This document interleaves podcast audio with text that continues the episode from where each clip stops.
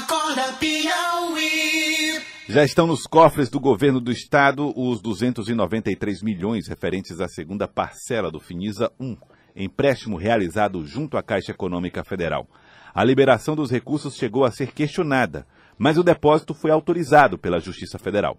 O governador Wellington Dias afirma que o dinheiro vai permitir a retomada de obras e a circulação de receita.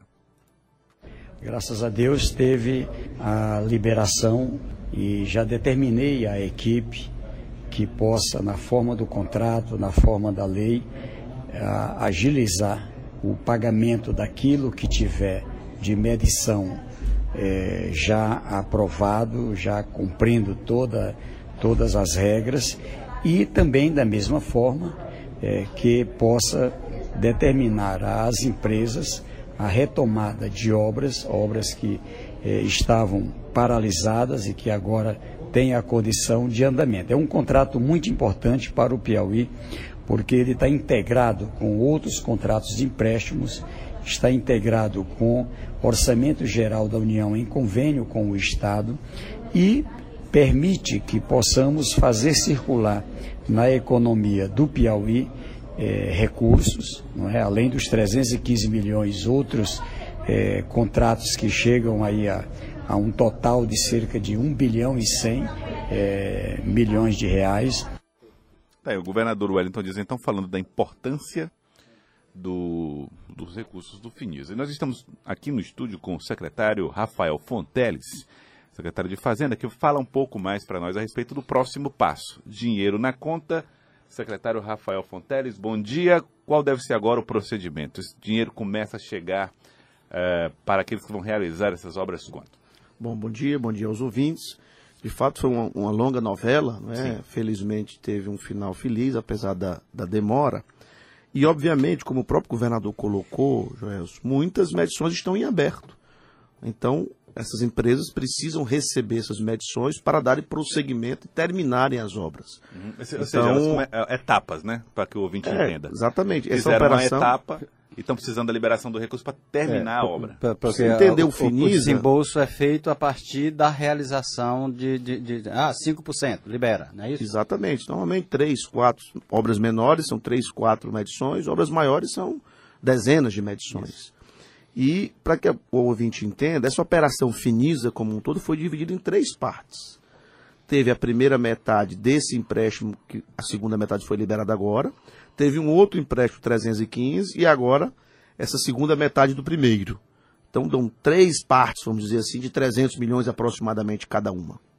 Essas então, elas partes? se complementam. Sim. Então, obviamente, eu tenho várias obras que receberam recurso ou da primeira parte ou da segunda operação que precisavam, obviamente, dessa terceira parte para serem concluídas. Desses 900 milhões, mais ou menos, o que falta de investimento é só essa parcela. As é. outras duas já foram operacionalizadas. Exato. Inclusive, foi divulgado no Diário Oficial do Estado, não só o contrato, como um anexo de todas essas obras. Obviamente, pequenas mudanças uhum. sempre podem ocorrer, mas foi priorizado exatamente as obras que estão por serem finalizadas. São quantas obras mais ou menos, secretário? Se eu não me engano, são 158 obras. Essa relação, quem acompanha mais, digamos assim, Sim. de forma detalhada, é a Secretaria de Planejamento e a de Governo. Mas são mais de uma centena de obras. Uhum. Muitas pequenas obras de mobilidade urbana, calçamento e asfaltamento urbano, que são obras de 1 a 2 milhões de reais, normalmente, cada uma delas e mas tem obras muito relevantes e maiores, como a adutora do litoral, como algumas rodovias, como Picos e Tainópolis, do, do Inocêncio São Lourenço, Campo Maior, Coivaras e diversas outras. Todas elas iniciadas. Todas elas iniciadas. E algumas é uma reconstrução, aí está pela metade, inclusive gerando um dano à população, uhum. porque não adianta a estrada às vezes estar tá só pela metade. E também outras ações estruturantes, alguns aeródromos, centro de convenções, para finalizar a obra de Teresina, que vai também ter uma PPP relacionada. Então, todas as obras estão colocadas lá no Diário Oficial e, portanto, podem ser acompanhadas pela população. E eu já coloquei aqui de outra vez, e reforço, que esse problema todo, essa judicialização que houve, gerou um fruto positivo, que foi exatamente o fato de agora o pagamento já é feito acompanhado da prestação de contas. Porque qual foi a grande controvérsia que gerou esse, essa problemática? foi o fato de se utilizar recursos da conta vinculada para reembolso da conta única. Isso foi questionado, apesar de ser uma prática que era comum nas outras operações, e isso terminou judicializando. Tanto que o TCU agora decidiu recentemente que para essa operação meio que ainda valia a questão do reembolso para a conta única. A partir de então não vale mais, isso já foi seguido fielmente no Finisa 2 e obviamente será seguido agora na segunda metade do Finisa 1. São esses 293 milhões que foram desembolsados ontem na conta do Estado. Secretário Rafael Fonteles, o senhor tem sempre destacado que esse dinheiro ele tem um destino carimbado, vamos dizer assim, né? por isso que o senhor está ressaltando essa publicação no Diário Oficial de que o dinheiro está lá e tem um anexo listando as obras. Isso. Isso quer dizer o seguinte, também do outro lado, que não soluciona as dificuldades gerais que o Estado tem dentro desse controle das finanças, né? Como é que está para pensar nesse, nesse equilíbrio das contas do Estado? A questão das outras operações de crédito. Exatamente. Essa é uma boa notícia do Finisa para o segmento, digamos assim, de investimentos. Investimento, certo. A conta do Tesouro, É que é quem faz o dinheiro circular, né? É, E, e também ajuda indiretamente a economia, a arrecadação. Mas é, há um delay, digamos Sim, assim, sim, entre claro. esse procedimento.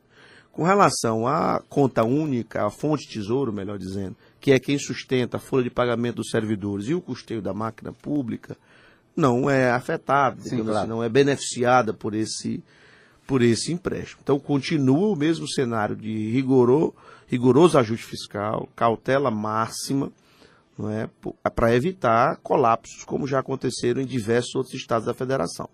Mas nós estamos sim estruturando uma nova operação de crédito, carece obviamente da aprovação do Plano Mansueto no Congresso Nacional, cuja previsão de aprovação está para agosto, para poder estados mesmo com a Capag C, não é, com, a, com o rate, com a nota C, possam acessar recursos de operação de crédito para completar o ajuste fiscal. Então, o Estado do Piauí deverá mandar em agosto uma operação de crédito nesse sentido, essa sim para ajudar no equilíbrio fiscal das contas públicas. Quais seriam os valores dessas operações?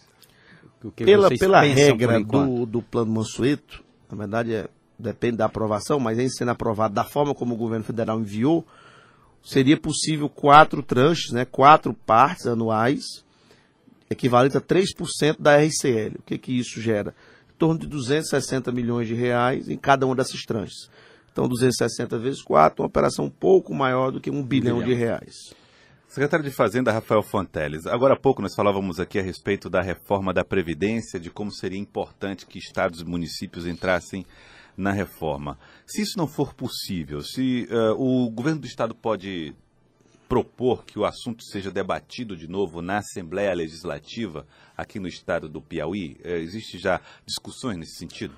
Olha, com relação à reforma da Previdência, você tem, na mesma reforma, ela trata dos dois regimes. O regime geral, que é competência exclusiva da União, o chamado INSS, e o regime próprio dos servidores públicos. Isso sim, é, digamos assim, uma responsabilidade compartilhada entre a União, que cuida dos servidores federais, estados e municípios. Os governadores, pelo que eu tenho acompanhado, do Nordeste inclusive, que se manifestaram em separado, com relação à reforma dos servidores públicos, não teria maiores objeções.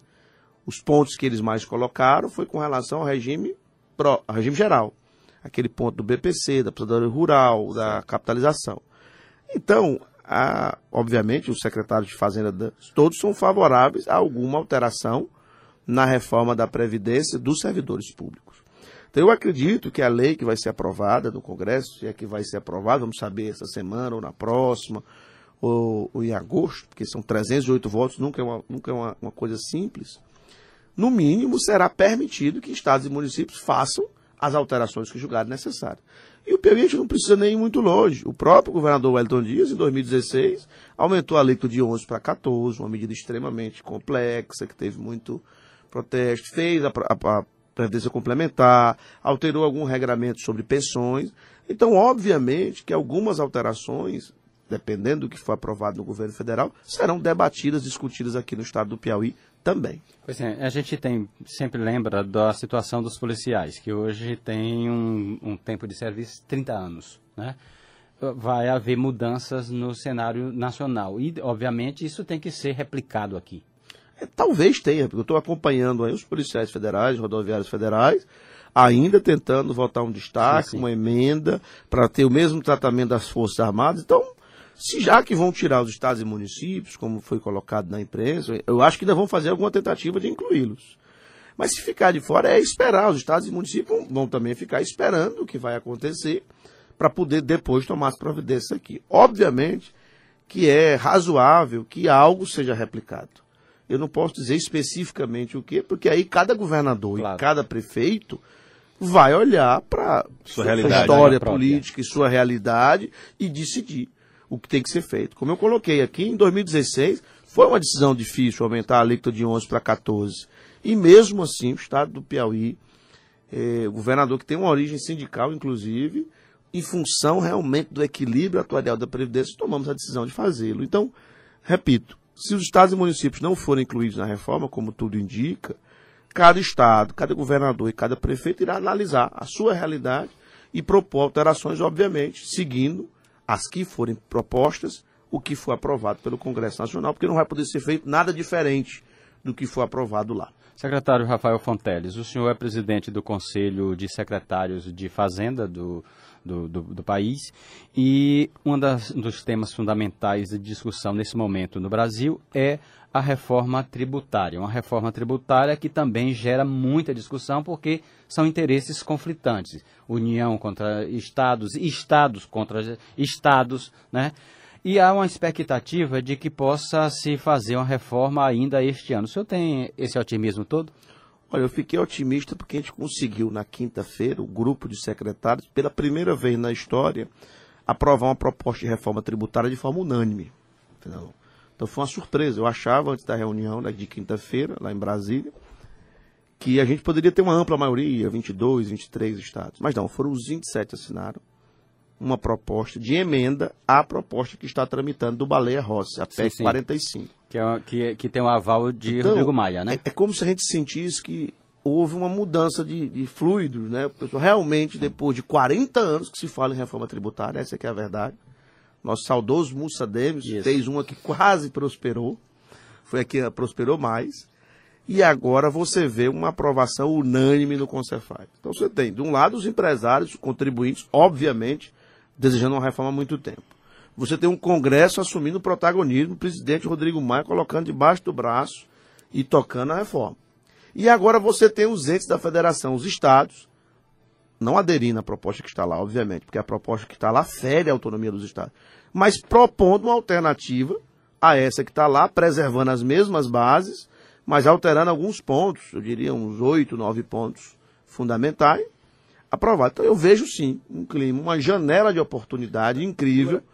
Pode ser que eu sou muito novo na história e esteja sendo inocente, mas pelo que eu escuto dos secretários mais veteranos, né, do, do eu sou mais novo no Concefaz, mas escuto muitos os mais experientes. Eles dizem que nunca teve nunca um momento um tão favorável. Agora, secretário Rafael Fonteles, de alguma maneira o senhor acredita que os deputados deram as costas para o pensamento dos governadores, dos secretários de Fazenda em relação à realidade dos estados e dos municípios e, por exemplo, uma aprovação unânime de um modelo como esse que o Conselho aprovou agora pode também ser ignorado pelos deputados? Eles estão um pouco ah, alheios a essa realidade dos estados? Até Olha, eu, eu acho difícil, porque no caso da reforma tributária, o principal imposto é o ICMS, desses que estão querendo unificar. O ICMS representa os, o imposto estadual. Sim. Então isso pode terminar, se não houver um acordo, terminar tendo uma judicialização, porque isso vai ferir cláusula pétrea da Constituição, essa questão da autonomia. Então é muito mais provável que nesse caso da tributária haja um acordo do que no caso da Previdência. Porque no caso da Previdência, eu não sei os motivos que levaram os líderes a não querer incluir estados e municípios, não me cabe aqui avaliar, mas na tributária eu penso diferente. Eu penso que vai ser bem recebido essas alterações. Até porque senão eh, você vai gerar uma luta tão, tão grande que também vai, vai dificultar os 308 votos. Então, repito, você tem empresários de um lado, congressistas de outro e os estados. Então, quem talvez não fique satisfeito é a União com alguma coisa. Mas ela também pode entrar nesse amplo acordo. Aí vai passar. Repito, assim como a reforma da Previdência, é um tema que se discute há muito tempo e de difícil aprovação. Mas nunca se teve um clima tão favorável. O norte da proposta dos secretários de Fazenda, ele, ele tem. Quais são os princípios fundamentais? A questão de redução do número de tributos, é, um, uma, é. uma unificação de, de, essa questão da fonte, destino, como é que fica esses pontos principais? Ela preserva as principais mudanças que estão na PEC 45, de simplificação, cinco impostos vai virar apenas um, né, e um imposto seletivo, na verdade cinco viram dois impostos, né, que seria PIS, COFINS, é, IPI, ICMS ISS, viraria um IBS, não é? Continua o princípio do destino, simplificação das obrigações tributárias absurdamente. Só que a gente está propondo algumas alterações. Quais são? O comitê gestor desse IBS, a gente quer a união de fora. Porque no caso do Simples Nacional, não foi bom para os estados ter a união, porque ela sempre vai prevalecer no comitê gestor. Então seria um comitê gestor só com estados e municípios. Isso seria a grande mudança. E a União receberia parte dos impostos arrecadados por estados e municípios. Então isso inverte a lógica natural mas em alguns países do mundo isso acontece. Dois, um fundo de desenvolvimento regional e de equalização de perda de receitas. Isso não estava previsto na proposta da PEC 45, do Baleia Rossi, que na verdade é oriunda do CECIF, né, que é um think tank nacional. É, por quê? Porque alguns estados perdem quando você vai para o princípio do destino. Então esse estado tem que ter suas receitas preservadas. Então tem que ter um fundo para isso e garanta isso. E dois, se vai acabar incentivo fiscal, os estados das regiões mais pobres têm que ter mecanismo de atração de indústrias. Então eu teria que ter um fundo de desenvolvimento regional e não um fundo orçamentário que pode ser isso. contingenciado. Um fundo igual ao FPE, que vem direto da alíquota do imposto, sem nenhum nenhuma possibilidade de contingenciamento. Agora, e, e, os, e, os, municípios? Nós entrevistamos aqui o secretário Canindé, ele mostrou uma certa preocupação com essa discussão. Não, eu não. A gente está em conversas com os municípios, mas tirando a União, ficando estados e municípios como ter gestor, não tem porque os municípios não, não aderirem, né? Obviamente que também existe, como o Fernando colocou muito bem, é união contra Estado, Estado contra Estado, Estado contra município. Mas repito, mas o, o trem está andando.